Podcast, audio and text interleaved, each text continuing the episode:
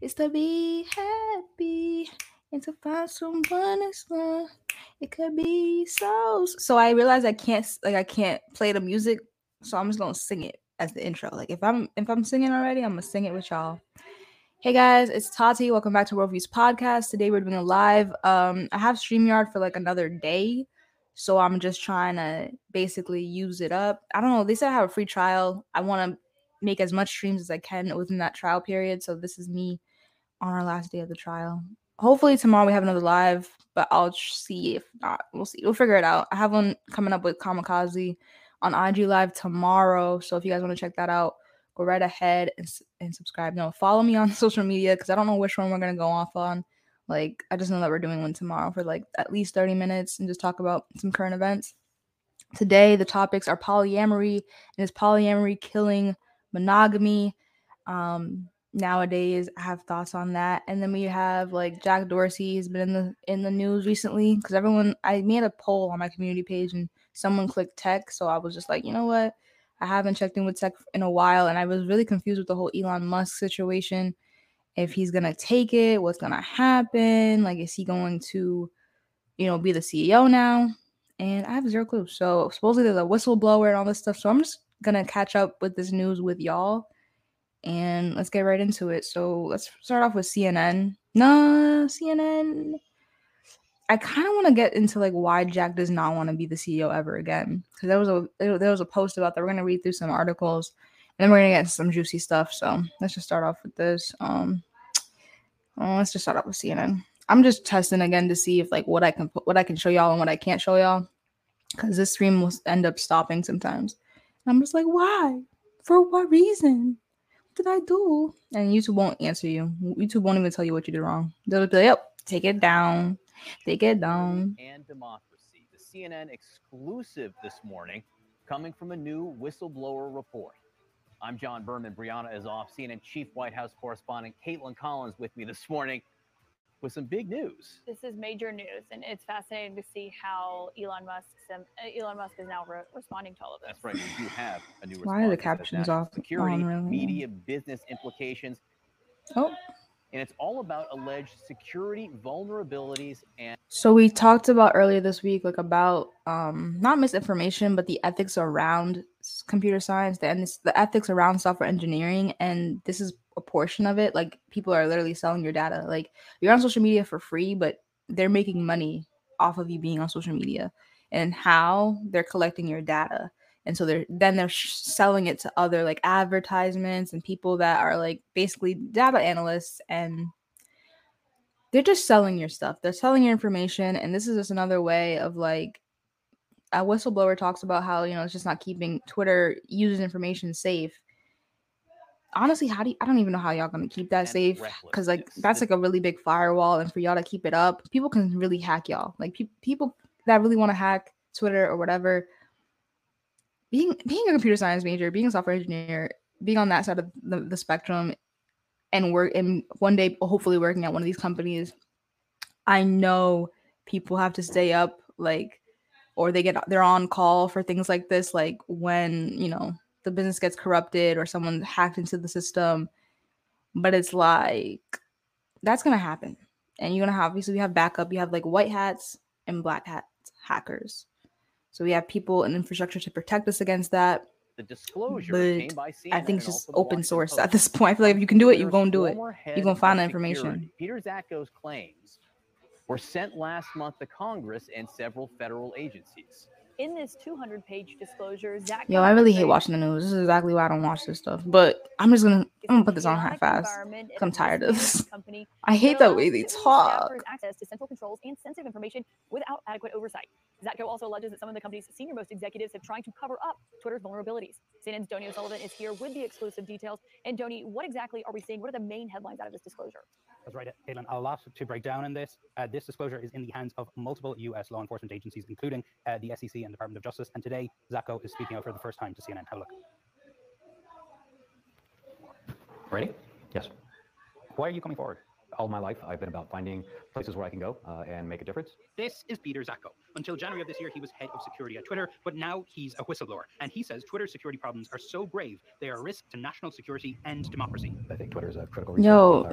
Yo, I'm sorry for Jack for like making this platform and then having to be pulled into the political nonsense of it all. But like when you have, you know, great power is just like great responsibility. And I know he hated being in those damn courtrooms with, especially, you know, what's the name? Zach. His name is not Zach. I said Zuckerberg. What's his first name? Mark. That's his name. They all hated that shit. Like being a, like a scientist and then having to like answer to the powers that be. Like it's really weird. It's like on some Loki. You ever watch the movie, the show Loki on Disney Channel, Disney Plus? Like answering to like, I don't even know if it was that one. Whatever the time, yeah, it was the timekeepers. Like answering to the timekeepers for stuff that you want to do is crazy. It's crazy, but it's what we live in. We gotta live in the democracy. Everybody gotta have a choice. And the Department of Justice. May I ask your name in the middle? I'm Mudge. Zatko is better known in the hacking world by his nickname Mudge. He's been around here for a minute. His roots are in hacking. He got long hair and then he cut his hair. That expertise went through his whole face. Twitter hired Zatko after the company was hit by a massive attack in 2020 when hackers took over the accounts of some of the world's most famous people. Damn. Mudge was one of the top 5 or 6 executives at the company.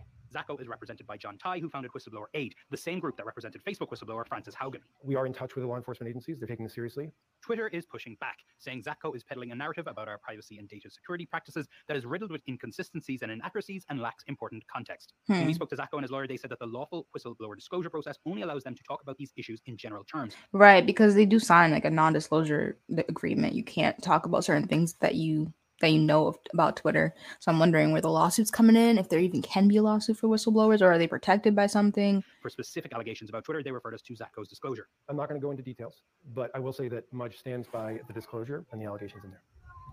CNN and the Washington Post obtained a copy of the disclosure from a senior Democratic official on Capitol Hill. In it, Zatko claims nearly half of Twitter's employees have access to some of the platform's main critical controls. There's an analogy of an airplane. So you go on an airplane and every passenger and the attendant crew all have access to the cockpit, to the controls. You know, that's entirely unnecessary. It might be easy, but it's too easy to accidentally or intentionally turn an engine off. Twitter accounts belonging to a whole lot of famous people. That kind of access contributed to the massive attack in the summer of 2020 when hackers, 2 of them teenagers, tricked a couple of Twitter employees into letting them into Twitter's systems. That gave them and now they're in jail. That of then President Dang, I mean, I guess it's a crime to do that.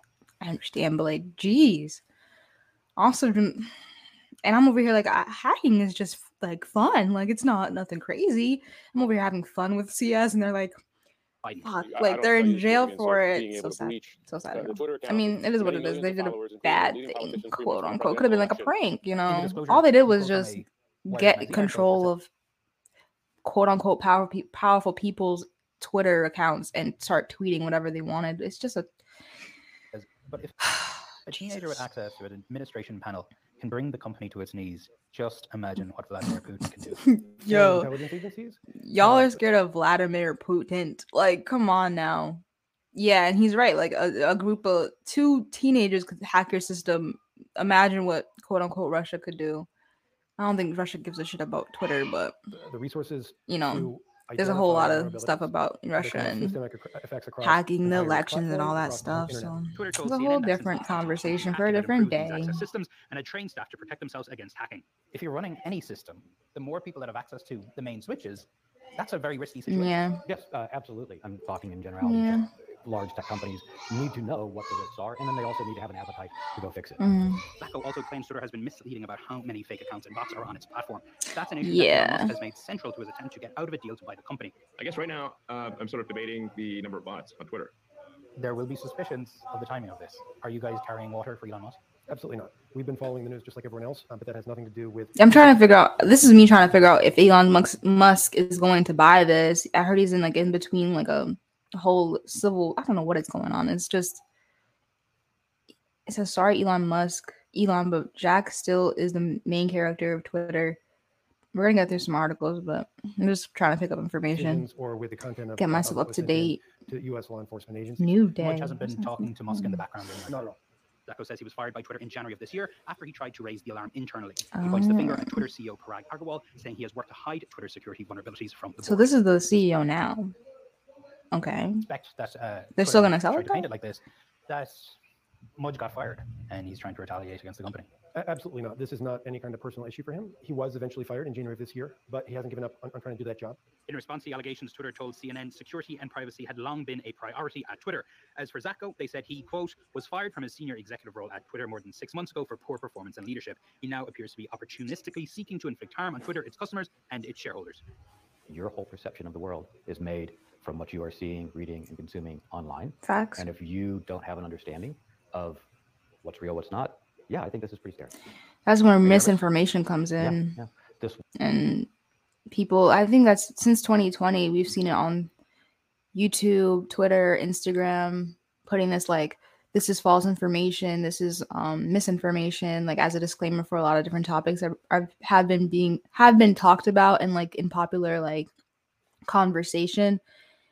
I was always confused about who's checking the fact checkers out there. I was wondering who knows what are the facts and who doesn't, because there's a whole demographic of people that don't believe this, and there's a demographic of people that do believe this. Is it just the person that like which is it? Is it just the person that goes with the agenda that's being served, or what gets what's being told to be true? You know what I mean? That makes any sense? Sometimes I just don't know how to say things, but that's yeah. I just want to make the world a better place, a safer place. The levers that I have to do it are through security, information, and privacy. Of course, there's a lot to this story. A big part of it will become the bots, Elon Musk, and we are just getting a reaction from Elon Musk's lawyer, Alex Spiro, who told us this morning that they've already actually issued a subpoena for Zatko, for the whistleblower. They found his exit and that of other key employees curious in light of what we have been finding. A lot of employees I know personally have left Twitter since the leaving of Jack Dorsey, and honestly, I would have left too. If Jack left, I would have been out. If Jack, the CEO, founder, and creator of Twitter, left his own company for whatever reason, I would be out. So even before I'd be out and I'd go to Square as my alternative right across the street. And that's new news. I mean, that's just in. Right, that's now. A fresh response from this report that you're just putting up this morning for CNN, Donny. Stick around. We've got a lot to talk about with this. Obviously, they're national security. Okay. I don't know the whole national security issue. And business implications. So joining us now, CNN Chief Business Correspondent Christine Romans and CNN contributor and author of The Only Plane in the Sky, Garrett Graff. And Garrett, you've written extensively about national security. I do want to start with the national security implication here, because when a whistleblower says that Twitter's a threat to national security and democracy, that sounds alarming. You know, why exactly? What do you see in this that is of such concern? So I think there are two things that really stand out to me. One is just the sheer credibility of the whistleblower. I mean, Peter Zatko, that's the name he's using today. Anyone in cybersecurity knows him as Mudge. I mean, this is one of the sort of original hackers. He made his name known. Testified before Congress in the 1990s. Jeez. Was a member of the... So he's been in the game for a while. He knows what the 1990s more or less invented one of the most basic security attacks of all time. Okay. This is a warning from Chuck Yeager saying, "I'm worried about the danger of that plane." This is someone that you have to listen to. Now, when you get into what his actual allegations are, what again really stands out is how long Twitter has been working on some of these internal controls, and they still fail. And of course, Mudge was brought on. They still fail because there's still hackers out here that are not smarter, but like they're working against us. Like it's hard to do testing, to test your freaking code all the time, bro. Twitter, let me get those right now. Let me just... cryptocurrency scam.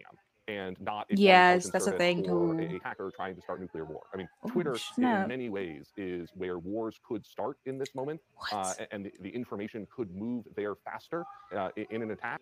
Bro, what? I mean, Twitter is the place where I get my news, so I can't hold him on what he's saying right now. He said like basically, it's the first place everybody get their news, and misinformation can be a thing. And if they, bro, then anyone would be able to respond to. This is crazy. But it's the reality of what we're living in right now. Social media has a bigger platform than these news places like CNN. No one's really watching CNN like that. I just clicked on it because I wanted to see what they were saying on a mass level, because I know that's like put on every television. But we're gonna get into some of the like smaller stuff like Twitter. This is another like Wall Street one, and I really wanted to see Twitter. Elon Musk gets a deal. Gets a Twitter twist after whistleblower. That I'm trying to figure out, is he still gonna buy it? Is he still gonna be the CEO? Because Elon was on our asses talking about we need freedom of speech, and this is where this is gonna happen. We can't keep deplatforming people. He was just talking shit on his Twitter. So I was just trying to see where he's at mentally with all this stuff. This is your tech news briefing for Wednesday, August 24th. I'm Zoe Thomas for the Wall Street Journal. Twitter is facing new allegations at a sensitive time for the social media business. The company's former head of security, Peter Zatko, has filed a whistleblower complaint with the Securities and Exchange Commission, according to a representative of Whistleblower Aid, an organization that helped file the claim. Okay, that's nice. It accuses the company of failing to protect sensitive user data and of lying about its security problems. The accusations come just weeks before Twitter is set to face off against Elon Musk in court over his attempt to back out of a deal to buy the company. Here to discuss the new allegations and how they could affect Twitter is our tech reporter, Sarah Needleman. Could Elon, like, really, you know, he has Tesla, he has SpaceX, he has Boring. Could he have four, you know, good running companies if he were to even buy Twitter? Like, could he be the head of this? It's great to be here. I mean, he has a boardroom. Start by telling us a little bit more about what this whistleblower is alleging. Sure. Well, there are many allegations, but broadly speaking, he's alleging that the company's been pretty lax with its security. Fired from the company in January. He has a long resume in the security area. He's worked for the U.S. government. The spokeswoman also said that the complaint is riddled with inconsistencies and inaccuracies and lacks important context. So we know Zatko was hired by former chief executive and co-founder Jack Dorsey, but what was his relationship with the current CEO, Parag Agrawal? What we know from the complaint is that Mr. Zatko has accused Mr. Agrawal of being dishonest with the board. He has accused Mr. Agrawal of pressuring him to essentially report false or misleading information to the board. And has Agrawal at all responded to these accusations? Well, Mr. Agrawal put out a memo to employees on Tuesday, and that was shared on Twitter, of course.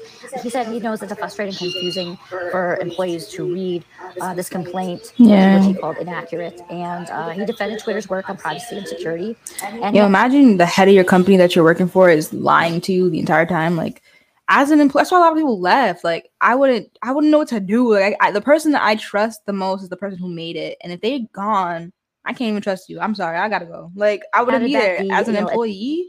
Attention that the complaint has brought to the company is going to make it harder for them to do their job. Like, lying to us? Also said that the company is going to pursue all paths to defend its integrity as a company and set the record straight. So you mentioned that this complaint appears to support Musk's theory on the number of bots on the platform. Have we heard anything from Musk or his team on this? A lawyer for Mr. Musk said that they've already subpoenaed Mr. Zatko and that they found his exit from the company and that of other employees curious in light of what they've been finding through the discovery process. What do we know about how this complaint came about in the first place? Sure, he joined the company in late 2020, and sometime over the course of 2021, he started raising concerns about the company's security and privacy policies. And essentially, he said in the communication, so the Department of Justice, for example, the SEC, matter of whether or not the federal agencies are going to launch an investigation. So the Department of Justice, for example, the SEC, they've all been made aware of the complaint when it was filed. And so the question is whether or not they're going to launch investigations into the matter. For Twitter, again, it depends whether or not any of the federal agencies launch an investigation, in which case it would be expected to deal with that. The company right now is preparing for its lawsuit against Mr. Musk. There's a 5-day trial. Yo, what is that about? Twitter Musk trial set for October. What is this? He only wanted to just buy it, and now he's in a lawsuit for it. Like, what happened? This is what I'm trying to figure out. That's a non-jury trial, and so the company right now is preparing for that. All right, that was our reporter, Sarah Needleman. Thanks so much for joining us. All right, bro. Hold on. There's a whole other video that hopefully will explain why this is happening with Elon. And then we'll get into some other topics, but I just wanted to get some background on some of this tech news with Jack Dorsey, because I love Jack. So if you haven't seen a video on my channel where I've met Jack and I went to Twitter for like a week, I wanted to work at Twitter. Now I can't even work there because the guy who made it that I really am inspired by and love left his own company. I got to work at Square now. Square and Cash App, y'all. That's where I'm going. It's lumps from whistleblower allegation that the social media company has a bot problem. Rosenblatt this morning downgrading Twitter to neutral from buy on the news, slashing its price target to $37. That's down from $52. What? While the allegations could tell nothing about this. Musk's favor, the implications are set to go beyond the deal and affect the very future of the social media company. Here with more, we've got Dan Halley of Yahoo Finance, of course. Dan, help us break this down and the allegations, why they're more significant than even Elon Musk and what he's alleged thus far. Yeah, so basically what Elon Musk has said, and there's nuances here, right? This whistleblower complaint basically pointing out that there's you could call it just a lackluster attempt at security at Twitter, and that they don't necessarily know how many bots are on the platform. So here's where it starts getting a little tricky, right? There's two different measurements of users on Twitter, and the whistleblower alleges that this is just to help build up Twitter and make it seem like there's less bots. So there's the overall number of users, and then there's monetizable daily active users, the MDAUs. So the big deal here is that Twitter says that the MDAUs is less than 5% of total users are bots, right? Elon Musk goes against that. He says, look, it could be as high as 20%. This whistleblower complaint says Twitter doesn't even know how many bots are on the platform, period, outside of those monthly daily active, or monetizable daily active users. So he's essentially saying— I wonder what the purpose of the bots is. To have bots on your platform, like, what is the reason? I really don't get it. I mean, I don't know. I'm trying to figure out what the purpose of it would be. Incentivized from even figuring that out, because it could look bad if the total number of bots on that platform is massive compared to the average number of real users. And so there's those allegations. But if they're not active. There's the allegations that they just haven't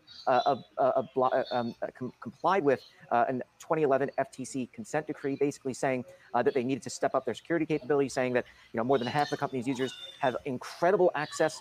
Half the company's employees have incredible access to user data. We're talking like, you know, instant access to user data here, among other things. And so the main issues here then come down to, what does this mean for the company? Well, it could mean just an untold number of shareholder lawsuits against Twitter if these allegations do hold water. The other issue would be FTC fines coming back to Twitter. So then you look at, well, okay, if Twitter has been this egregious. Yeah, at this point, my favorite application is about to be dead. And has not been providing any real evidence as to the number of bots on the platform overall, then how do you trust the executive team? Well, if they want to turn that around, then the executive team might end up hitting the door. So this seems to be more of an existential problem for Twitter than Elon Musk's potential takeover. Not that the company is going away, obviously. The users are still going to be there. But, you know, when you're an advertiser and you look at something like this and that's their bread and butter, how do you then go and say, you know what, I'm going to stick with Twitter? Well, and it also raises the question of whether it could be negative for the company, but a court could still force Musk to take it over because of the legal definitions, which to be full disclosure and admission, I don't know all the ins and outs of that, but because he waived due diligence, it has to do with what the company disclosed to him and when and all. I don't know. It's hard to know what's going to happen. I'm still crying. One of the experts that I spoke to basically said that exact same thing. This is sad. You know, he kind of the environment at Twitter seems so nice. Due diligence that you would and think that he would have through when buying Twitter, and so they can say, well, without actual Twitter coding, may not have the right numbers. I thought they had everything under control, pretty much. That's what I thought. But maybe your monetizable daily active users. Okay, at this point, they've lost me. I gotta go. We're gonna interject with some. I kind of wanted to see this, but you don't gotta watch that. I'll watch that later because I watched some Christian. What's it called? This I'm switching gears to like Chris Shan and Blueface. She was on an interview with The Shade Room, and it was kind of actually cool to see her in that light. Crazy ass couple, but yeah, we're gonna get into this other stuff. All I have to say is, it ain't my business. It ain't my problem. I'm just sad that my favorite CEO is gone from one of my favorite platforms. Yeah. Anyways, let's just jump into some what musicians have to say about polyamory. And what do you guys think about polyamory? For me, I think that I'm not saying that it's the ideal relationship or the ideal like situation for people to be in, but you know, it can be. I've seen like some polyamorous couples on YouTube, and they've broken up. Like it was like a one guy, two girls. They were married or something like that, and then the guy ended up having like just left the relationship, and now it's just the two girls. Like I've heard many different stories about polyamory. I wonder if y'all are like into that, or I think it's low-key gonna be the future, like possibly, because everyone's talking about it. Everyone's talking about this and talking about cheating openly and. Open relationships have been a thing. As of recently, I've been hearing more and more about that stuff. Swingers, stuff like that. People like those type of things. So polyamory kind of has that doorway where it's like, everybody knows it's open relationship kind of energy, but we respect each other type energy. You know what I mean? I just want to hear what they're gonna say. Down. Yes. What they're gonna talk about. Up. Yes. From the backside and him. I saw him. Right. Beautiful guys, dynamite. What's up, y'all? Welcome to Bumble Presents. Love to see it. Hosted by yours truly, Tiana Taylor. Come along for the ride and celebrate Black love with us. You know, I love this frame. I love this shot. Oh yeah, right there, I'm just right laying there. Right there. Legs beautiful, right guys. There. Beautiful guys, dynamite. What's up, y'all? Welcome to Bumble Presents. Love to see it. Hosted by yours truly, Tiana Taylor. Come along for the ride and celebrate Black love with us, because Bumble loves to see that, and so do I. So today's topic is what? Polyamory? Yeah, so we need to pick up a few fellas that move into those kind of things. I really commend people who do that, because I could never just really. I mean, yeah, no. I'm possessive. This is why I can't wait to talk. I'm possessive and territorial, so I don't know how that would go for me, but I have questions myself too. Yeah. And we know that Jidenna is a proud polyamorous man. Yeah, bro. He said it in a song before. I think it's Bambi is one of my favorite songs from him. And he says it in that. This is you right now? It's your car service for the day. Nah. All people think it was no black truck or limo pulling up. That's what I was looking for. You got to hop in the Bumble. The Bumble. You got his little school bus. The Bumble bill. Come on. Hop in. The man himself. So how was your flight? I sat in a chair in the air. You know what I'm saying? When you look at it like that, it's kind of miraculous. Everything. That's facts. Go on, playing be mad crazy. Really? Hence, I have a whole RV. I love comfort. Yeah, me too. I'm a Taurus, so I'm all the way. I feel that. Well, speaking of comfort, how did you get to the point where you were comfortable enough to explore poly life? Right. Jump straight into it. Yeah, I mean, so I was introduced to that word by my girlfriend at the time. So she brought in this concept because I didn't know what that word meant. Like, what was poly? What? All I knew was polygamous. And my grandfather, polyamory, polygamous. Yeah. She was like, there's more options. There's more agreement. Wait, what's it to me? Polyamory then? That word, and I was like, okay. Cool. I know there's a difference, but I just don't know the difference. We started dating by going to little spots in New York. Eventually, we found a partner that we both thought would work with us, but at the end of the day, like, it all comes down to compatibility. That's why I learned that the hard way. But how interesting is it, because earlier me and my friend EJ on the way to come get you was literally just talking about how people be surprised how the woman initiates a lot of stuff. Yeah, like, I'm not poly, but like, even just when everybody heard that, I love how it's a sexual identity now. I mean, like, oh, she's willing to do that to keep a man. I'm like, that was all right. That was like what I wanted to do. Yeah, the idea of people thinking like is a man wanted it. That want this. No. So she introduced you to. Sometimes it's the woman. Life. It's like, I ain't gonna hold you. Sometimes that's a life that I want. It's just like, yo, I acquired that I desired. I mean, it's the way Bumble works, right? And that's why Bumble's platform is women first. Exactly. That's really the way to do it to me. Right. If you're a heterosexual man and that.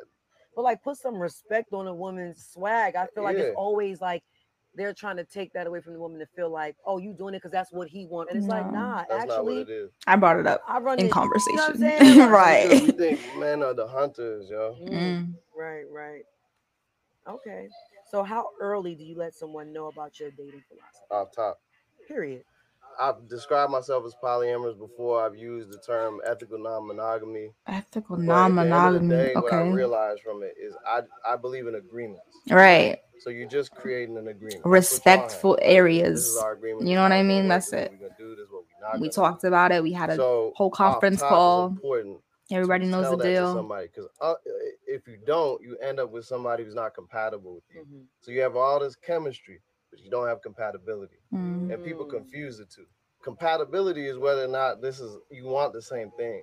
Right. I used to date monogamous women and tell them later. Damn, and, that was not nice. A lot of heartbreak. Right, hurting mad women. Well, I'm happy that your new way of going about things is upfront. Facts. Extra heartbreak. Be honest, like, be upfront, tell niggas what you want, what you don't want. Really do just like you, and it's like, fuck it. It sounds easy or it looks easy, so let me give it a try, and then later on it starts turning solid. Into I think dirt, unfortunately, mud. Women have been socialized to gray area-ish the will of the man is right. So I think a lot of women I've been with try to convince themselves that they want it, and they tell themselves in private that this is what I want, right? But they don't. And if you don't want it and it's not so for you, don't do it. Like, it don't mean you were square.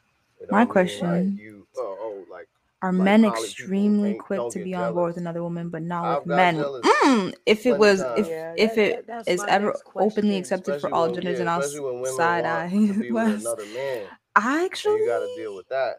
Only thing I can say to that note: I saw one couple on TikTok. It was a woman who had 3 men, which I forgot the name of that term of like you being the central woman and you have 3 men, but they were all on board. And I don't think as a like a not a question, but my point stands. Yeah. I don't think it's like a like you said, I think it's more like if it's a man with plenty of women, it's more like society thinks it's more okay, but if and more men like that kind of aspect of polyamory. But then when it comes to if the girl wants more men and that's what she would like, it's kind of a gray area. But I think there's some men that do like that because I saw at least one instance in my life where that happened. Like if you really, so I think if they're down, they're down. You gotta like, find the right people type energy. Like I'm less of a man. It can actually feel like you're more of a man because you believe in the power of the woman that you with. So let me ask you a question. Do you women are powerful. Having more than one woman is crazy. It's crazy. I just think about like everything you can manifest with all that power is crazy. One of the most important things you can do in a relationship. Mad babies. You have to make a safe space for each of your primal desires to say what they want. Whether it's I want to have a child, or I want to be with somebody else, or I want this kind of kink in the bedroom. Like you have to make a space for that. And if you don't make the space, then people hide that, and that's when you run into the trouble that I think a lot of people run into. Wow. Okay. So do you have a primary partner? Oh yeah, I do now. I was a couple years I was just running around. So wait, only thing I would say about this too, having the primary partner thing. I don't know if you guys watch Good Trouble on Freeform, but one of the characters is in a polyamorous relationship, and then there was one character that has a primary partner, and then she can go do like the other girl. I wish I had their names in my head, but she can go do whatever she wants type energy. They meet each other. Like I said, like he said, it was like a respectful thing. Everybody meets each other. Everybody is okay with each other. They go on dinners and stuff. It's a different lifestyle, but it's, you know, at least everyone knows what's up rather than the cheating behind the back type energy. That should be hurting people's pride and hurt their feelings and stuff. We just be honest. Are exclusive right now. I wanted to start dating people who were polyamorous or had polyamorous experience, and she did. When I met her, she had 2 boyfriends. I was like, great, right? I'm excited, as she should. And she said it off top, like, this is where I'm at. So when we first started dating, she was with them. Those relationships eventually evolved. She evolved out of it. So right now we're dating. I love the like. It's only us. The fit on Tiana is crazy. I love it. Else. Like people would look at us and be like, okay, "She's been doing the only like one color thing on these sets," maybe. Which I really appreciate. We reserve the right to evolve. In 10, 20 years, if we old and we like, I want to try this. I want to try this. You don't have to be that one same thing for the rest of your life if you don't want to. If that's not what your heart calls you to be, it's all about foundation. Change it up, brick by brick. So a lot of people start opening up way too early. So you think a lot of people is more so in love with the idea of it? Like, oh yeah, it does sound player, but like, it's not easy. I had 2 girlfriends, and I tell you right now, like, as much pleasure as that sounds, there's the pain is twice. Wait, why they break up and everyone hurts? That's so sad. In one relationship, that's a lot. Easy. That's a lot. I be crying over one person, let alone 3 people. Is crazy shit. Was it like first, like was it the primary and then the second and then the third? Like was they arguing over who's most important? It's me. When I first started, no, I'm more important. I had the basic dream. You gotta be mature in these kind of situations. But then I realized I really wanted to have a romantic relationship with another woman. Like the super heady polyamorous people would say this is called a poly-fi triad. which stands for poly. This is like another language, bro. Fidelity triad, which means, in layman's terms, it just means y'all messing with each other. Okay. Which is different than somebody who's, let's say, polyandrous. That's a woman who has multiple partners, but those partners may not be intimate with each other, rather. You know what I'm saying? So, like, there's so many levels to this. Two girlfriends, but those two girlfriends and boyfriends don't mess around with each other. True. What the? Me either. So which is simpler? I feel like it goes with whatever you can handle, take it. Can you handle monogamy? Go ahead. You can't, because polyamory is crazy. This is sounding, it's not crazy, y'all. This is real life, and it should be respected. But it's a lot to think about. It's a lot of responsibility. Yeah, right now I wouldn't be ready. How would you come to a particular agreement where you guys both feel like you're making a compromise with one another? How would you do that? If either of us said that to the other person right now, we just break it off.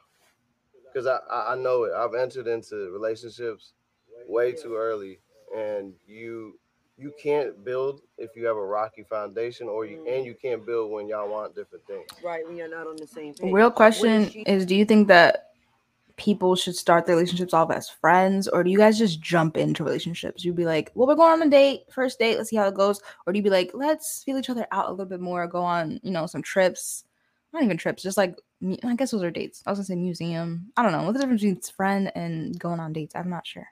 I don't know. But what do you think is better? Starting off as friends, meeting each other, never like thinking about each other in that way at first, then eventually growing romantic feelings. Is that a better foundation, or is the foundation better when you go on dates? What do you think? He's ready, and you might be ready, but both of y'all scared to approach one another. So my whole culture, like our whole crew does this, or most of us, where you do a monthly ritual with your partner. Mm-hmm. We do it on the full moon cycle. So we have a bunch of candles around us. We might be... Every full moon I get my period sold. Actually, it's about to be the new moon. My period is coming. To guide us. I'm just God, whatever you call the higher power, to guide us in our relationship. Best way to start relationship. And then you talk about everything that's been going on that month. So all your grievances, the things that went well, your desires, and if you do that monthly, it helps. But why the full moon? Resentment. They doing it backwards. I'm confusion, but it's a good thing to do to keep up with like the intentions behind your relationship, and the communication's always there. That makes sense. But and secret. Don't ask me why he picked the full moon though. Raw communication. That is what it is. So you exactly prayer, because you got no clothes on. Like, people are different without clothes on. Yeah. So you more vulnerable. You don't got no extra skin on you. You just This is what I am. So when you talking to somebody about it, and the sex is great after, as you can imagine, because y'all have let everything friends is out. Best. Y'all come to a sense of peace about whatever you talked about. So for me, doing that every month. Sorry, I can't read and watch this at the same time.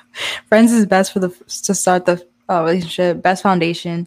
Dating requires stranger to actually open up, and be honest and people are very much struggling with that. Mm-hmm. You get these awkward dates, no dead ass. That is facts. I don't like dates because of that reason. Unless I've met you before and we've like talked a little bit before, the whole texting thing has gone through. Like, there's a whole period before we even go on a real date for me to even getting to know you part, and the opening up part. She knows where I'm at. It's crazy. It's facts. It's facts. Making communication once a month on the full moon sound lit. The reality making love on the full moon. Like, a lot of people want to talk about things, nice, but it's always the wrong time. That happens with me and my husband. Yeah. But yes, having that lack of communication, whether you're busy, whatever, it's like not taking that time to take out to be able to communicate. Okay, here's the rundown of everything to avoid. But it's definitely a painful breakup. It doesn't work out. I love how but you know each other well enough to repair that and move peacefully. Like, that's facts. Baby, let's huddle. It is painful because you had that strong foundation. The cameras, nobody hearing this. And no one really like arguing. Yeah, I see what I did. Let's talk about what I was mature. I'm gonna go back on what he said right now, but yeah, it definitely is more painful because you already had that friendship built up. Breakups to me are never clean and slight. Like, I can't ever be friends with nobody that I dated because the emotions are just. I don't hate you. It's all love, but like, I get what you're saying. The feelings and emotions are a lot when it's time for that to come around, and hopefully because of the foundation, it is easy to build and repair. It do be like that. It do be hurting a lot, and then Yo, relationships is crazy. Like in general, like getting with somebody, a literal stranger you've never met, to guide us in our relationship. So you invoke that, and then you talk and about falling in love with them. Everything that's been going on that month. So all your grievances, the things that went well, your desires, and if you do that monthly, it helps to prevent resentment and secret desires from growing. Raw communication. That is what it is. So you exactly, prayer, because you got no clothes on. Like, people are different without clothes on. Yeah. So you don't got no extra skin on you. You just right. This is what I am. So when you talking to somebody about it, and the sex is great after, as you can imagine, because y'all have let everything out. Right. Y'all come to a sense of peace about, whatever you talked about. So for me, doing that every month, I know where she's at. She knows where I'm at. That big naked communication once a month on the full moon sound lit. The reality is, like, a lot of people want to talk about things, but it's always the wrong time. That happens with me and my husband. Yeah. But yes, having that lack of communication, whether you busy, whether it's like not taking that time to take Tiana and Iman having an extra person in a relationship would be crazy. But I'd like to be it. I volunteer as tribute. Fight. Yeah. We call them huddles. I'm like, yo, baby, let's huddle up real quick. Right. Like, out of view of anybody, out of view of the cameras, nobody hearing this, because I don't really like arguing. Yeah, I see what I did. Let's talk about it when we get home. But all right, cool. But that's big too, accountability, and also understanding that even with the little huddle, that huddle don't have to turn into an argument. It don't even have to turn into a negative energy. Yeah. A lot of men don't know how to communicate. We tend to be silent sufferers. Mm. And because we think that's hard. It's like, I love talking about what I'm thinking, what I feel. Like, I actually feel strength in those moments. That's me now. When I started the polyamory thing, I was not like this. You know what I'm saying? I was just like, I did not know how to talk about what I was going through, and I didn't know who to talk to, especially in the Black Brown community. It's not a lot of us. It's growing. It's not a lot of poly in, yeah. So like, when the guy wake up, are y'all low key fighting over who he kissed first? That first morning kiss. So it all depends on if y'all are intimate together. Yeah, right? If you have three partners. If y'all all intimate, it can be a lot more equal, but. Usually there's a power dynamic between the first part, like the primary partner versus the secondary. Oh, so partner. It is a first and a second. It can be if y'all talk like that. I never liked that term because nobody want to be second. Right. The woman that you love right now, that is your exclusive partner. Yeah, if y'all decide to go poly, clearly she comes first. Always, right? And the second shorty is like, oh, hey, girl. Yeah, unless the woman that brought in loves us both, in which case we're kind of dating her. That makes sense. That's what you call a unicorn. You're looking for the unicorn because it's hard to find. So if they should be in love with us both. Like a threesome on a crazy, amazing, drunken night. Yeah. Absolutely, amazing. Abrahamic religion stuff. So it's just like on a fun night. I mean, he did say that his grandpa so had six wives. Now, y'all know what y'all want right now. I don't know what Abrahamic religion means. I just know who Abraham is. I don't know if did he have multiple wives? Because you try to split your time. You look at the gifts that you he said he doesn't like that first and second wife shit. I get it. Polygamous man. It's not fun like that. But like you said, you evolve, and I think that word is just so powerful because like, I remember the last time I had a threesome. I remember the last time. We really even did it, because now we have kids, we involved. That was when we were younger. I thought they were still having them. I'm crying. Real life kids and real life jobs. And it's just like, yo, they be busy. She was on tour just to have sex. Back then, it's like, we drunk. Yeah. Might bring a little. Now, you know what I'm saying? Like, right there. Get her right there. Let's go. Yeah. Now we be not. You trying to do it tonight? Like, we have the schedule. You trying to do it tonight? Yeah. That's the reality. When you talk about evolving, he's not who he was when you fell in love with him. Right. And you're not who you were when he fell in love with you. Mm-hmm. That changes over time. And the beauty of it is, and I'm sure you relate, you get to fall back in love with a new person. Yeah. It's like the idea of renewing your vows. Right. I'm going to call Shump. I'm like, yo, we got to do once a month. Get naked. Let's go. Communicate. But we have to get to the Bumble Bowl. We're gonna talk about this some more. Imagine you just that's kind of peaceful. But I think just in love to hear spiritual bath together, both of y'all talking, because you are two completely invoking love. Like how fucking pretty. Yeah, I want to hear what he's gonna say. I'm trying to see what Joey gonna say too. You poly or ethnically non-monogamous. It's helpful to be upfront with your Bumble profile so your matches know what's up. Okay, Shawty over here doing an infomercial. Love to see it. You use Bumble. Sorry, y'all. Me and Jay had a really, really great conversation that we wanted to wait until you guys got here to spill it on, because everybody have different like perspectives of it, and I'm still learning this particular sitch. You use Bumble in real life. I do. Yeah. So how is it being poly in using Bumble? Are you looking for multiple people, or is someone to add, someone to switch out? What you trying to do? So I've been using Bumble for a few years now, and as a premium user, they found some pretty ass, high intellectual women to talk. Let's go. The last episode was pretty nice too with Lori Harvey. Like, if you guys want to check that out, it was pretty nice to listen to. What regular user look like no more. Oh. But I will say, premium is popping because I get to set my preferences. I get to filter out different fuck that I'm looking for and not what I'm not looking for. You serious? I'm very serious. Yeah. Oh, okay. So I encourage anybody who's going to use the app to definitely be premium. Yeah, definitely. So like with the premium, you could like just enhance the preferences. Yeah, so it's more specific. Okay. Exactly, like, again, Bumble information. Cannabis, cool, but cigarettes, nah. So that out. Chill out. You can even filter by zodiac sign. What? I did, but I switched it back. That's kind of crazy. The girl said, "I did that." Wow. She said, "I got no shame. I did that." So like, wow. Zodiac sign choice? I would say probably like another earth sign or water sign. Right, okay, yes, stay away from water sign and and earth sign. First, then fire. No, don't tell me the weather's. Okay, I'm a Sag. Okay, well, I'm Thursday Capricorn, so you passed the baton to me. I grabbed it, so we you said fire. I was like, hold on. Yeah, because I forgot that fire. Because honestly, when I meet somebody, I don't even like telling them my sign, because there was a time where I would just judge you off top, like this is not gonna work. But it's about your whole chart, bro. Moon sign. Yes, it's about the whole chart. If you guys don't understand that, please go figure it out. Like, go figure out your whole chart and stop saying like, oh, you're a Scorpio or you're this and you're that. I don't want to fuck with you. They got a whole chart that you missing out on. You ain't even seen any of that.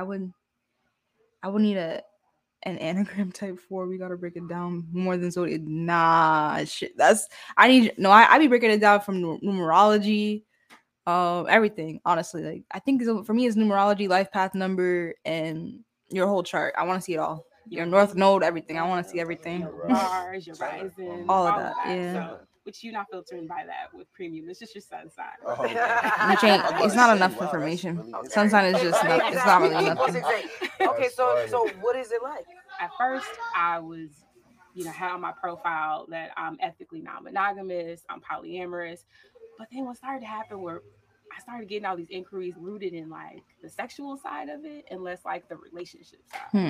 And for me, like I'm in it for both.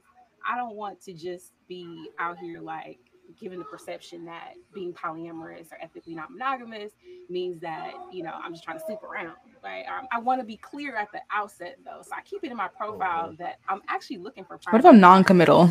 Is that like a thing? Like I'm just non-committal. I kind of just want to roam around, but like keep my options open. I actually like that phrase. That phrase is growing on me. Monogamous? Yeah. What is monogamous? That's a first. For me, I want to be with a partner that I can build with. I want us to establish a foundation. I want us to be clear that this is about me and you and us. I like her brain like, right now. I like at least her thinking with the option to buy. Right? I want to have the opportunity. You understand? Wow. Like I just want to establish it early. Just so you know. No, it's what I'm saying. It's like what I want today. That might like look different down the road. Right. And I don't want you to think I'm switching it up on you. I want us to feel like we're not confined. Right. Nobody, you can switch. Yeah. Y'all free. So I like that. What exactly? Like, what do you identify yourself as? A man. Yes. Evolving and learning, growing. I saw an interview you did, and I was talking with T about it. You said you wanted, it was like, Joey Badass says he wants two wives. Yeah, that was that's how I felt in the moment. It's not anything that I'm like seeking. It's like an option to buy, though. You know what I mean? It's kind of had to put that disclaimer out there to the world. Like, love it. By the way, you know, I think I'm fully capable of being in such situation. You know what I'm saying? I believe that most of us, we're out here, right? We're dating, and if we're not in like an exclusive partnership with someone, then it's like it's kind of a form of polyamory. It's just not as explicitly put. So it's kind of all in these pseudo polyamory type of relationships. Like you're filling each other out. You're in the talking stage, is what people used to say back in the day. I don't use that term anymore. I hate it. So like once I realized that, I was like, oh, you can have more than one person you're talking to at a time. I could be with a woman trying to figure out who's better, who's not. She have other partners. But then when I thought about it, I was like, you know, I definitely have loved a woman before who was an exclusive to me and had another partner. You know what I'm saying? So I like being clear. They be busy. I'm just earlier, I mean, like, you'd have to have a really if you really like monogamous and you're at this level of fame, your views, you'd have to have a really understanding partner. Necessarily in that or living that. Right. And the nuance about it. Yeah, and I really appreciate you all you hosting this because I was like, who am I going to talk to about this? You know, and there were certain books that I found very helpful. I didn't see people who look like me. Right. And it almost felt like, is this like white space? Is this is this white people stuff? Because people be like, this is white people stuff. Polyamory is for white people. It ain't for the black culture. It ain't for us. The more I realized, but like Jidenna, he said his family member from Nigeria had 6 wives. This is a cultural thing as well to black people. So it's not like it's not a thing. Atlanta and Brooklyn specifically, LA. So let me ask you a question. This is for everybody. Anybody, it doesn't matter who is. What do you feel like is the difference between a poly relationship versus a open relationship? Excellent question. Because open, like literally, like I told you in the past, me and my husband have had threesomes, and people say, "Oh, you have an open relationship," and it's like we don't. Like I think there's something I don't say triggering about poly. It's understood off top that we are not going to be exclusive, but we also are going to do it with fidelity. There'll be agreements. Right. We're gonna hold this sacred. Like we're gonna we're gonna wear this with pride. The first time I was in a relationship that I wanted to open up, I brought it to my partner, a man that I was dating at the time, and I was like, "So what you think about this right here?" Yeah, I've slid him this book, The Ethical Slut, and I was the classic. That's the classic. Read a couple chapters of that. And let me know. I'm on some Noah Darling vibes. Have you seen? She gotta have it. You to want to be with me, cause that's the energy. From now until eternity, I can't be everything and anything to you. I can be who I am. I'm gonna bring my full self, but there might be things that you're looking for that I'm not equipped with, or I'm not into, or whatever. It's interesting because at the time I'm in love with my partner, but there was someone else, a man that I was like kind of falling for, and I was confused because I was like, how is that possible? How am I able to, like, the love that I have for my partner is solid, is strong. I actually feel more for him now that I'm falling for somebody else. How is that possible? I didn't know I could give myself permission to actually even ask the question. What would it take for you to be exclusive to one person? And do you feel that you could be in a situation where you could be exclusive to one person and they have freedom? I look at polyamory, monogamy, and all the things in between as an orientation. Like you have a sexual orientation, you have gender, and I think of dating styles as an orientation. And I think just in my DNA, I'm far more fluid when it comes to my sexuality, when it comes to just being more on the poly side of the spectrum than not. There's certain stages in my life where I'm like, hey, I'm good. I got a lot going on. I can't really toggle between multiple relationships right now. So I can focus on one person. It doesn't have to do with the other person. It has to do with where I'm at in my life, in my evolutionary process. I know that dating men and knowing that there was another itch I needed to scratch. So I realized I wanted to date women as well.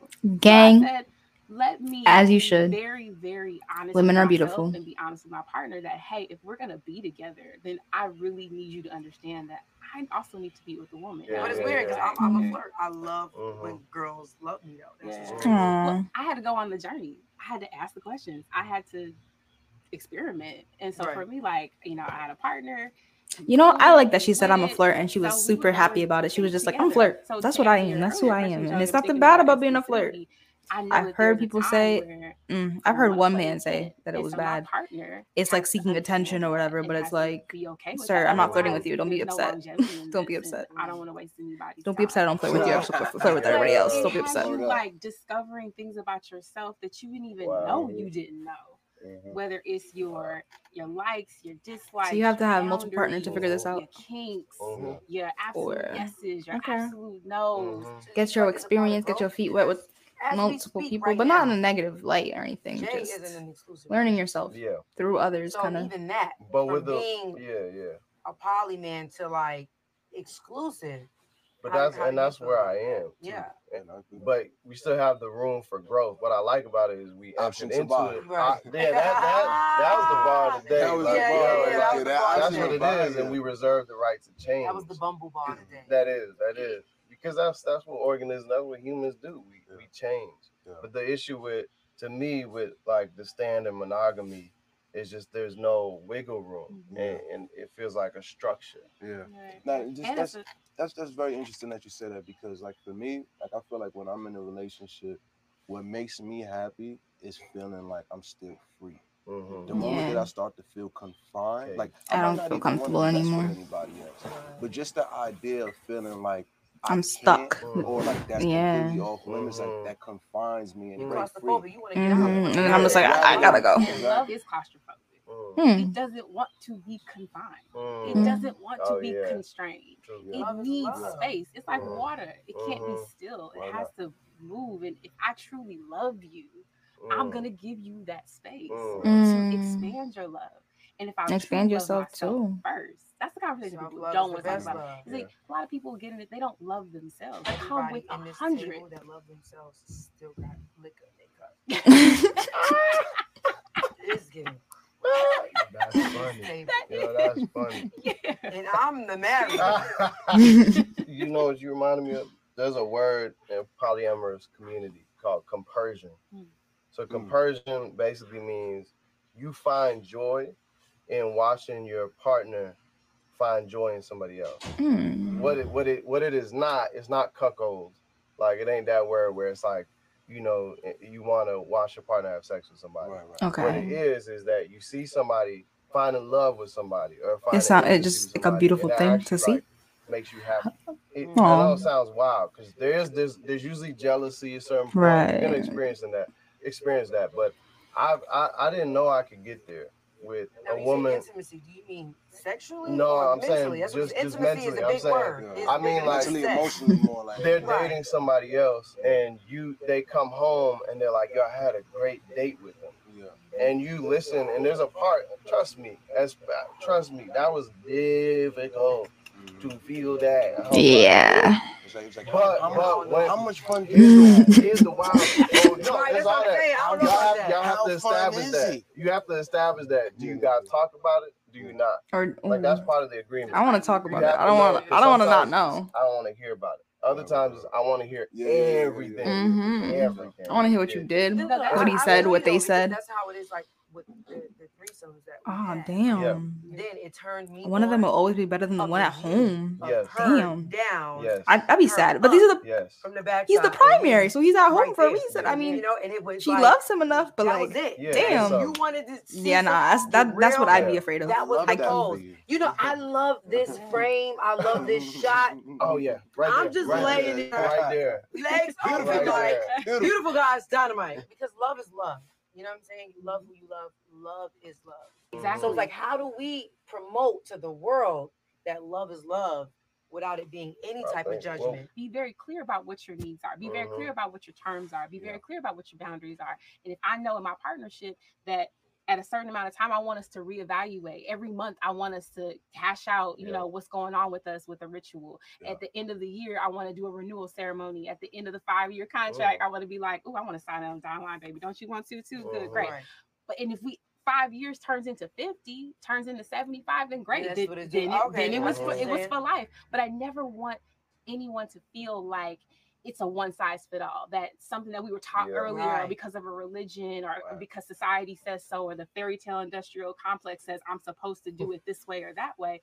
No, find what works for you and go all the way. And not throw the judgments at what you're not living, like somebody else's life. Because I see people who are monogamous who just cast a whole shadow on polyamorous people and vice versa. Yeah. Polyamorous people be like, oh yeah, monogamy, that don't work. And that's not true. There's people who be married 75 years, amazing couples, you know, like you and your husband, like y'all have given love to the world by sharing. I think, you know, circumstances play a big part as well. Beautiful. This was dope. And thank you for the knowledge. And it's crazy he said about the students. I told you earlier, like, I'm such a student. Yeah. So I don't have to be limited to want more insight, to want to know more. So I further know how to even handle people. But what if the gender norms aren't like that for him, though? Like, I don't know. What if it's more of a partnership? Because I get what you're saying when you say you're at home and like they're going on a date and they find like love and joy, whatever it is. And then it kind of splits the time that he has with you and that other person. But then, but wouldn't you have other people too? Because it's not just one sided. When he's on a date, you could be on a date too. That's already a struggle for two people. That makes partners think that they can manage 2 and 3 people. Like I said, I think that she don't have to be at home cleaning. She could be on a different date somewhere else with somebody else while he's on a different date. That was just his example, like his real life situation. But I think it's possible.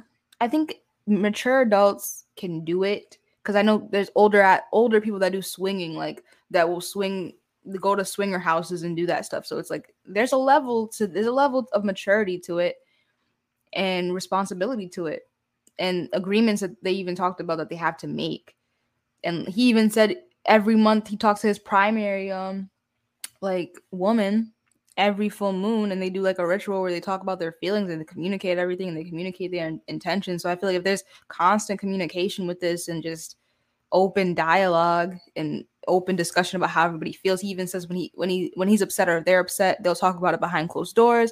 So as long as open communication is there, I think it could work. Anything could be made possible. No, that's just my thought pattern. Monogamy to me is just super confining. I just can't relate to it. You know, and I love the fact that this is a safe space for everybody.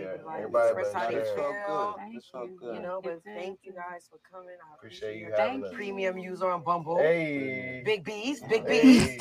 Period.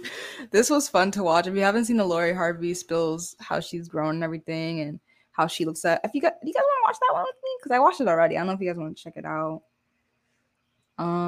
But other than that, we might come back to it, but I'm going to hop into something that Hosma made about social media and it's making everyone lonely. And I also talked about in the vlog that you'll see tomorrow, Day in the Studio, episode 10 tomorrow is releasing. I talk a little bit about social media and how it makes us feel like we see each other every day and we're interacting with each other every day, but it's not an actual truth. Sex and love are fundamental. It's like it's a facade, and then it's like it's just a lot. Social media is crazy, and it's doing a lot of harm to ourselves and our minds. And I wonder what's going to happen to our kids and what kind of brain that it's going to make is what I mean. Because our actions today precede the making of the next generation. So. I wonder what it's going to do to everybody else to come. Maslow's hierarchy of needs. Perhaps that's why Jeffrey feels so depressed. He's totally deprived from affection. A woman hasn't hugged him in months. I haven't seen real people in a minute, huh? Yo. Jeffrey wonders to himself why his generation feels so damn lonely. We're the most socially connected generation ever. Maybe that's the problem. Hold on, this shit's mad loud in my ears. Why is it so loud? And I don't know what just happened. Hold on. I just want to read this. I want to watch it. I'm just curious because people jumped. Oh, yeah, let's watch it. Let's watch that right now, and then we'll come back to this one because I wanted to watch it too. And I thought that she would talk about that too, but she kind of talks about, you know, just how she maneuvers. So let's just get into it too because I liked that one, and I kind of didn't hear it too well the first time. I wanted at 21. I don't want at 25. Right. I don't even know her anymore. Yeah. Awesome. I don't know who she is because she's not here anymore. She's not. Why did it pause?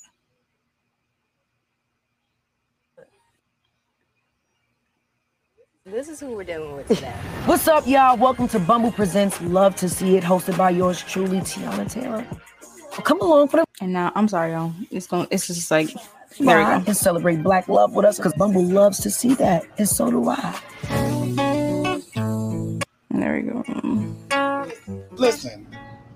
What's the topic? The driver always got something to say. I love it. On terms. I like this one. I don't think I've ever dated on my terms. Give us glory right now. Okay, all right. This is crazy. We got to get to her. It's my car. She is gorgeous. All I have to say is, I don't care how many people done touched it. I don't care. She's gorgeous and she's smart. Did you wrap the rose mobile yellow? I did. It was a bubble takeover. But you have some little roses in here. Okay, hop and growl. Hop and growl. But you see the outfits, you see the difference. Like she be just being that one color. That's right. That's right. Oh my God. All right, so we getting straight to it. Okay. Okay. Get my little Bumble cue card. Dead. Okay, so what was one of the most important flags, red or green, that you looked for upon meeting someone? Red or green? Okay, let's go. Green, I would say just like transparency and like openness, communication, not trying to beat around the bush or as act like you want something that you maybe really don't.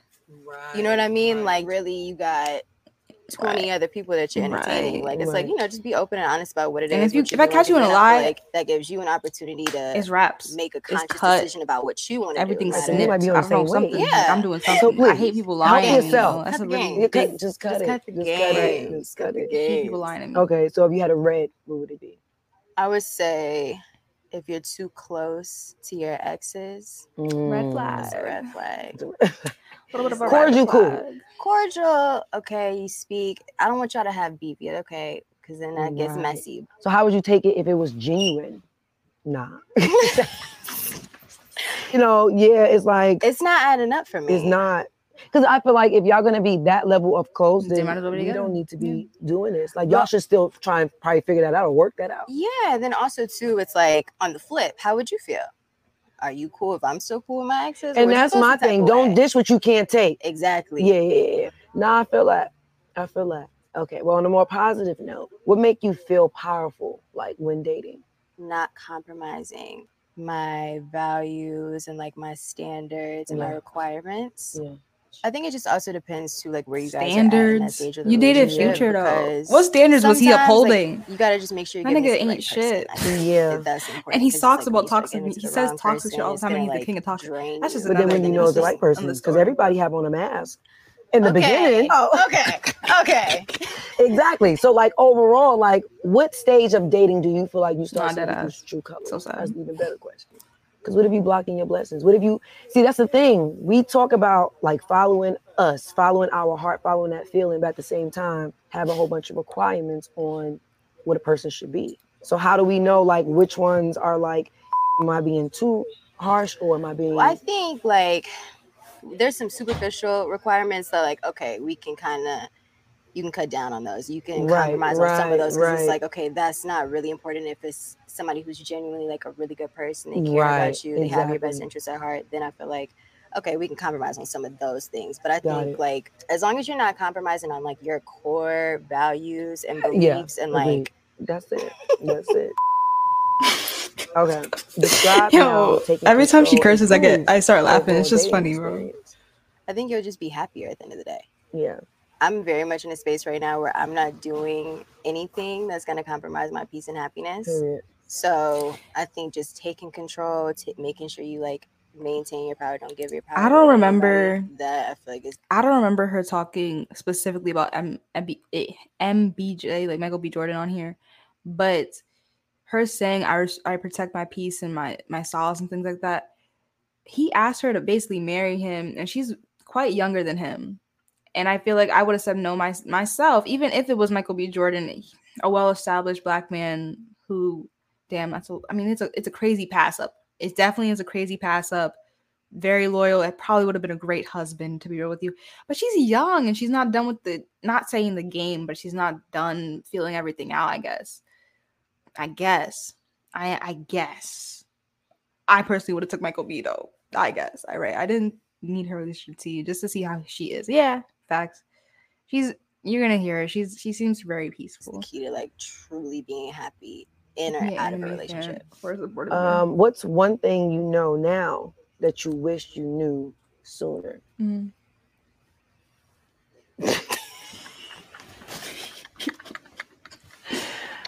I ain't doing this with you. Chill. You know.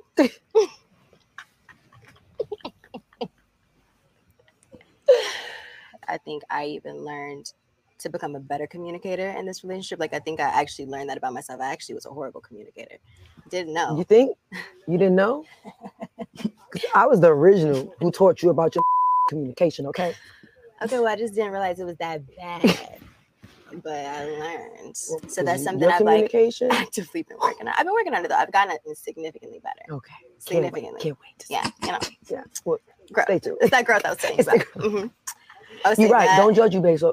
You're right. This is now. This is today. Yeah. Got you. The thing is, I don't even think that it's anything that like I wish I knew then that I know now. I knew.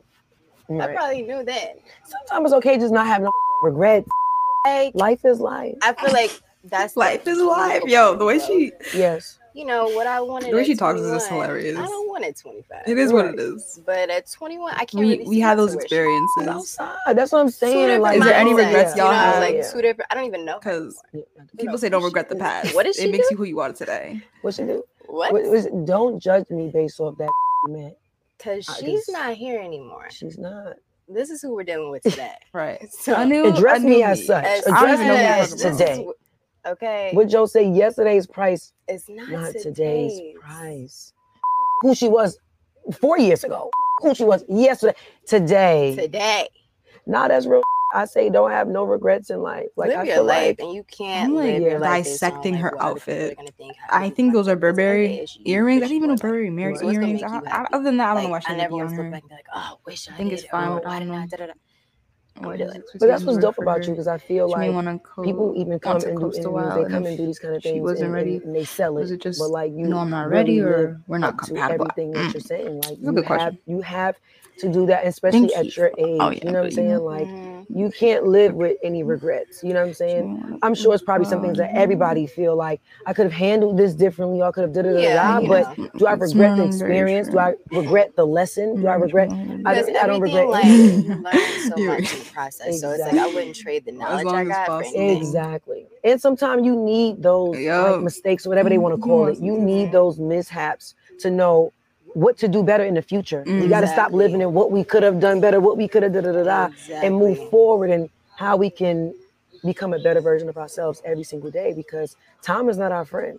You don't get yesterday back. You don't get last month back. You don't get those years back. So all you can do is move forward and prepare yourself for being a young adult and a woman and then a mom and a wife or whatever it is that you see yourself being. Now you have enough knowledge to be like, okay, I tried it this way.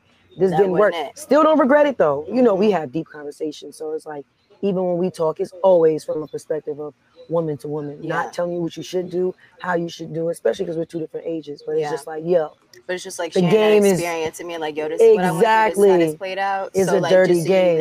Yeah, exactly. You know, and I think that you are an amazing young woman and you are dating and living on your terms as you should, you know, and continue to do that. Have fun. Okay. I'm a cup of tea though, because you run too fast, my brain. Okay. I like this analogy she talks about the cup of tea with caution. No, real. Like you wouldn't handle a cup of tea the way you would handle a bottle of water. You run it, you throwing it back, you even playing with. Are you stupid? You know what I'm saying? Like you don't. But with tea, you walk slower. You're gonna pick it up delicately. Let me hold this in a nice china. Exactly. That's me. Just a cup of tea. Be gentle. Be delicate with me. And that's what Iman is. Like he handles me with care, not just like a bottle of water. You know. I like that. I ain't no bottle of water. You feel me? That's a good one. I like that one. But it's also like I think another thing that a lot of people miss, and I think it should work both ways, is that we should always be afraid of like losing one another. Mm-hmm. And I think that's further that fear is crazy though. Whereas like, is that a good thing? Too fast, you doing too much, you mishandling that cup of tea, you mm-hmm. will get burned. Mm-hmm. You know what I'm saying? And not on some like disloyal type, just like it's going to hurt you. You're missing out on your blessings. Really, right, exactly. You're not handling it how you need to be handling it. Yeah, you get a little pinch of hell. Hot, right? Little pinch of hell. You burned, didn't it? Okay, I told you. Don't touch that. Said sip with caution. I told you. Listen. I told you. Listen. But I think that should work all across the board. Yeah, you see, I like it too for real. Like, the whole tea thing is smack cute. So whatever, just like, remember that about yourself. All handle each other take with, it. You know, caution and care. Yep. Respect. Like we do have some Bumble. Take caution with yourself. They should take caution with you. Okay, cute. It's such a pretty analogy. Give some tips and tricks. Yeah. Pull up your Bumble profile. You're gonna see this other Bumble. Do you keep it being on your profile? I don't know why I called her. Do you feel like it's the most authentic person, a user? You know what I'm saying, okay? She's very highly intelligent, and I guess Bumble is the app if you guys want to find real love, because these people are smart as hell. See people, meet people. Like in New York, I mean, to it. From New York. Harlem. Are you Harlem? Okay, uptown. Where you from?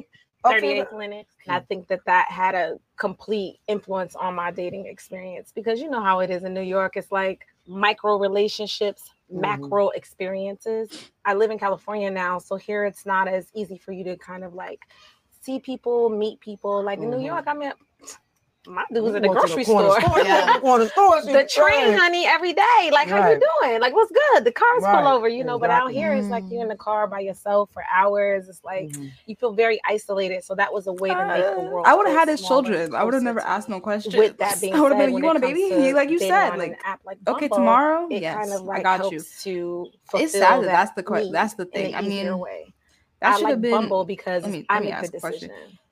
Don't you think that they should have had a comment like throughout their whole relationship? I don't know how they were with each other for a while. At least we've noticed they were with each other for a while. Why did no one ever say like, you know, in the future I want kids? Like I'm like 30 something years old. I'm kind of ready to like in the beginning. Was it just like, you know what I mean? Like why gotta be the end point to be like, well, I want kids and I want to get married and now let's break up? You know, she's 20. Yeah, she's very young compared to him. Yeah. She wouldn't wait until almost 10 years and have a baby. She couldn't wait. I'm saying you didn't have a healthy baby, but then they want them in this. Yeah, they want them this year before the wedding. Mm-hmm. Yeah, I mean she is 25. She's pretty young still. I don't know the best age to settle down or anything. I'm young as well, but you're right. They want that today, tomorrow. They want a baby now. Like I forgot what he's like. Versus 30 feeling like somebody's old. Like swiping through my pictures, like. I don't like her. Right. I don't like her bikini. The boob's not big enough. Yeah, but you know what I'm saying? Like something like that. And I'm just, with me, I'm like, okay. I need to find someone in his time. Like that. Yeah. Ready to settle down how he wants to settle down. On your terms. You can't take, you know what I mean? I don't really blame her for not wanting to do that right now. Period. Mm-hmm. But. All right. How do you prepare yourself? I guess he's for us now. He's back to the question. He's back to the streets. The last, like, first date. Yeah, you know, it's to me, it's always about the journey. It's never about like the destination. So even when it's time for me to get ready for a date, it's more about me. Like it's the music playing, it's me dancing in the mirror, it's me like, oh girl, you, you know what I'm saying? That's more so where it happens for me. But you know, when I get there, I'm traditionally always myself. I'm not really a shy person. I don't cower, so it's I come in with a kind of a presence. So. Now, New York, you demand the room. Yeah. As you should. And it's like all 5'2" of me demands the room. You know what I mean? Yeah. But when I see something I like, I kind of like, I'm on it. And then if I don't, I'm off it. Yeah. It's like just an automatic, like, it's a hard stop. Mm-hmm. To the earlier point, you dating on your own terms. And there's no rush. And like we talked about earlier, it should be no regrets neither. You know, don't start getting into your head thinking like, okay, well, this is not. Yeah. And I feel like if a situation is no longer serving you, there's nothing wrong with leaving that situation. Yeah. Does that count if like you married and we going on a date? Does that count? Because like when we go on dates, when me and mom finally do get to go on dates, I still do. I do the married thing. Like I want to look good because I never get to like. It still counts. Good. It's just not your first date. When you're going someplace totally different that y'all never been before, that's your first date. You can look at it like that. This is your first time going to places. I'm a comfort person. I would just want to go to Del Frisco's every single day. Don't take me nowhere new. I don't want to try octopus. I don't want to try nothing that I just You're not even gonna try like a little oyster? Oysters are nasty. Charbroil? Absolutely not. I tried them. What's your question? I regret every moment. Mm-hmm. Does dating get sexier? With I ain't gonna talk about it. Absolutely. How so? It's something different when you pull up on the scene and you actually know who you are, because you're just way more comfortable. You don't feel like you have to shape depending on the room or the people that you're around. You're not afraid to really state your opinions about things. I think it's just way more easier. You're more comfortable with yourself, and you can automatically like pick up on things like nonverbal communication way easier. And I think that one of the things with women and maturity, that's what you start to. That voice. That's really my intuition. I put hot sauce on it. I had to put the hot sauce on it. You know, I had to, because it had no taste. It was cold, and I was just I had to. I had to suck it up. You know what I mean? I think the hot sauce made it better. You know? I think it's not relative. I think it depends on where you are. I think I like clams more. Like when it's hot, now it's kind of cooked. It tastes better. I think I'm just more mature. I know what I want. The buffet. I'm in a different headspace too. I think that the meter for maturity changes as you get older, right? Yeah. Because like when you look at yourself when you're like 35, you're looking at your 25-year-old self. You're like, girl, and that's what we were saying. I'm like, what technically? Because at 21, I like how they got the peas. I don't call them peas, but rice and peas. I don't call them peas. I call them beans. But I wonder how it is dating when you get older. People like my family members, or like at least my aunt has said to me. One of my aunts has said to me, like, find your husband in college and stuff like that. Like as if like they're in a whole like lifetime after that, after college. Like what if like they said you can grow out of that, you can evolve from the person that you were in college, don't want to relate to the guy that you were with in college, want to move on, whatever it is. What is it like dating, you know, as you get older? Is it gonna be these Tinders and this Bumble and this Hinge? Is that how we're gonna find these dates? Or we're gonna be jumping in through, you know, Twitter DMs, probably Instagram DMs, Snapchat, finding each other at the gas station? What is it? How? What's the next stages? Okay, I don't know what it is. I'm just posing questions because exactly me looking back now, I'm like, girl, yeah, that's what I'm saying. But then at 21, it's probably like, oh my gosh, she's so mature for her age. Yeah. That's why I'm like, I'm not physically like literally asking like, what is maturity, but it's just like, when do you know? Because like you said, at 25, you might feel like I got it all. I'm very mature. I'm very sure myself for my age. Yeah. I'm ahead of my time. Yeah. And then girl, you get in them 30s and you like. But I say something like, the 30s shake the table, baby. Yeah. It's like somebody come through and just wipe your whole table clean. Like that's what it really will shut it all the way down. Yeah. And everything that you think, the one thing I can say that doesn't change is your actual foundation. So whatever your foundation is and your core belief system. I was sitting in front of these two women. I don't know what I would say. I'd be so shy, like nervous as fuck talking to them. I'm like, y'all both fine. Like I can't even talk. Can't even talk. As long as we're living, I think maturity is always a different goalpost. Exactly. Yeah. Like I feel like it's never like a ending point. There's no such thing as like it's forever. At 40, you'll be looking at your 30s. You're forever changing. Like you're forever growing. You're forever evolving. I'm with that. You just want to find somebody you can grow and evolve with. Were you ever in a relationship where you felt like you lost yourself? And if so, how did you get back to yourself? Absolutely. I've been in one where I felt like well, my first love. You know. Mm-hmm. And like meeting Iman reminded me of who I was, you know, like the things that he praised and adored was the thing that was the reassurance, different things that I wanted from my ex. And I'm like, I am this, I am that. Like the person is just big you up, and you get what I'm saying. That's crazy. Because she just said that she thought she was in love in that last relationship, but that person didn't really big up the things that or reassured her in the ways that her now husband has. So I guess there's the different stages of love. I think that you think that was love, that was the level that you knew love to be at. But then when you meet the actual person that's supposed to be with you, that is, you know, capable of uplifting you and being that heart, like that supporter for you, that's when you really find true love. Not just that aspect, but there's just aspects of like, you know what I mean? That was missing out of the last one that you got with the new person. And now you got married and you got kids and it's all perfect because you had to go through that hurdle. It's crazy, but they were both in. They both broke up, and I feel like that's each other. It's crazy, but their story is so caught up in love and just trying to do everything right and boom, boom, boom, boom, and we really do forget who we are. But sometimes you got to step back and be like, hold on, I'm still okay. Sometimes you got to look in that mirror and be like, I'm still that. Yeah, further clarity. Yeah. You know, I feel like that's affirmations, y'all. Remember who you are. Always to, like, where I am today, to be able, I prayed for balance. Yeah. I prayed for peace. I prayed for genuine real love. Mm. I prayed for a husband. Mm. I prayed for beautiful babies. And that's what she called. You know what I'm saying? I prayed to never be hurt again. You know, I prayed to feel protected. Mm. And it's gotten me here. Yeah. I'm happy. Yeah. Is that cut? Because what else is there left to say? I mean, Bumble, y'all got a spirituality. Y'all need to add an extra dot. Okay. No, that's real though. What about you, Lori?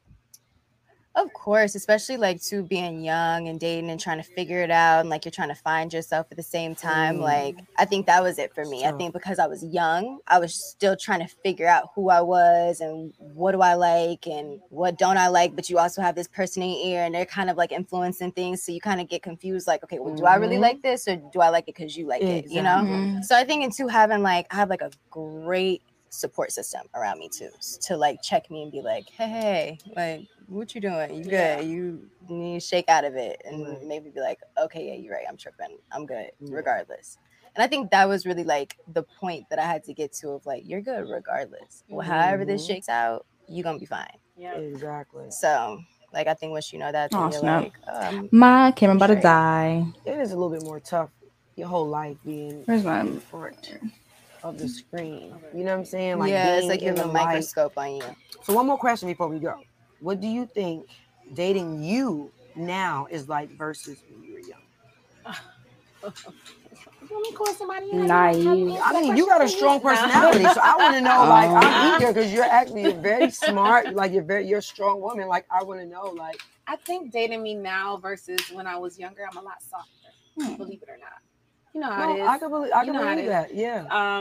Because I'm very close with my brother. I've always been feminine, but I had a masculine energy that I didn't understand how to. Harlem period. Yeah, I didn't understand how to really embrace him, the him side of myself with her.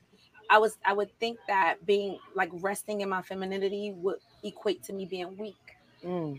And so what I know to be true now, as a grown woman, that's my superpower.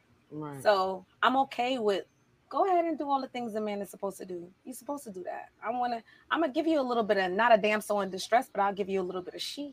Right. You know, and let your masculinity shine. Like put that on a pedestal and let that be the highlight. And I can say that's what the genuine difference is. Particularly, I'm speaking about Black men have a lot of just onus on them and no one to really just uplift them. Mm-hmm. So I've learned to come with a more loving approach, a more empowering approach, and I can say that's what the biggest difference is. Nice. Period. What about you, girl? Well, you are your younger. Lori's so young child. She reincarnated. Lori reincarnated. She ain't young. No, but I'm saying she's so mature for her age that I really be thinking she and her. Like, you ain't even been on this earth that long for me to be asking you half the questions that I'm asking you. So it's like, in your younger self, I'm just like, yeah. Y'all relationship people? Yeah. Me too. It's like, I'm like you. That's like a no-brainer. So question right there. Like, right, obviously, Lori's on relationship, girl. And, like I'm gonna move accordingly. You beat him to the punch. Yeah, I'm just gonna move accordingly. Yeah. And also, like, I almost got married very young, and so I think after that, it made me be like, okay, I felt like I hadn't really experienced anything. I didn't really know myself. I didn't really know what I liked, what I didn't like. I just feel like I hadn't really experienced life. So I think at that point, then I was like, okay, I'm about to. Like I said, just date on my terms and like however I want to move, whatever I want to do, I'm gonna do it. And if it's no longer serving me, I'm gonna move on. I mean, that's what it was for me. But yeah, this was a great conversation. Yes. I love that. Was adorable. Lori, thank you for coming. Of course, thanks for having me. I'm trying to get to that car so bad. We're ending off the stream now, only because like I was gonna get into social media stuff, but it would have changed up the energy that we're in right now too drastically, so I'm not going to go back to it. You guys will see me in the next podcast, the next the next stream, the next anything I do on this channel. I have an IG live going out tomorrow. I don't know what time we're doing it at, but I'll let you guys know on the community page. Hit that subscribe button and notification bell to be notified of any new podcasts, any new content. Spark the Conversations this Sunday. We'll be premiering with Mustafa. Yeah, we cool. Have a good night. Yay. Gang, gang. Have a great night. Yourself too. And yeah, I'll see you guys in the next one. I love you guys so much. A new playlist will be out tonight. So if you guys want to listen to some good music, you either get it tonight or tomorrow morning, one or the other. I know Friday, it's just been, it's 35 songs, so putting it together is just crazy, but I will see you guys. I love you guys. Blast off.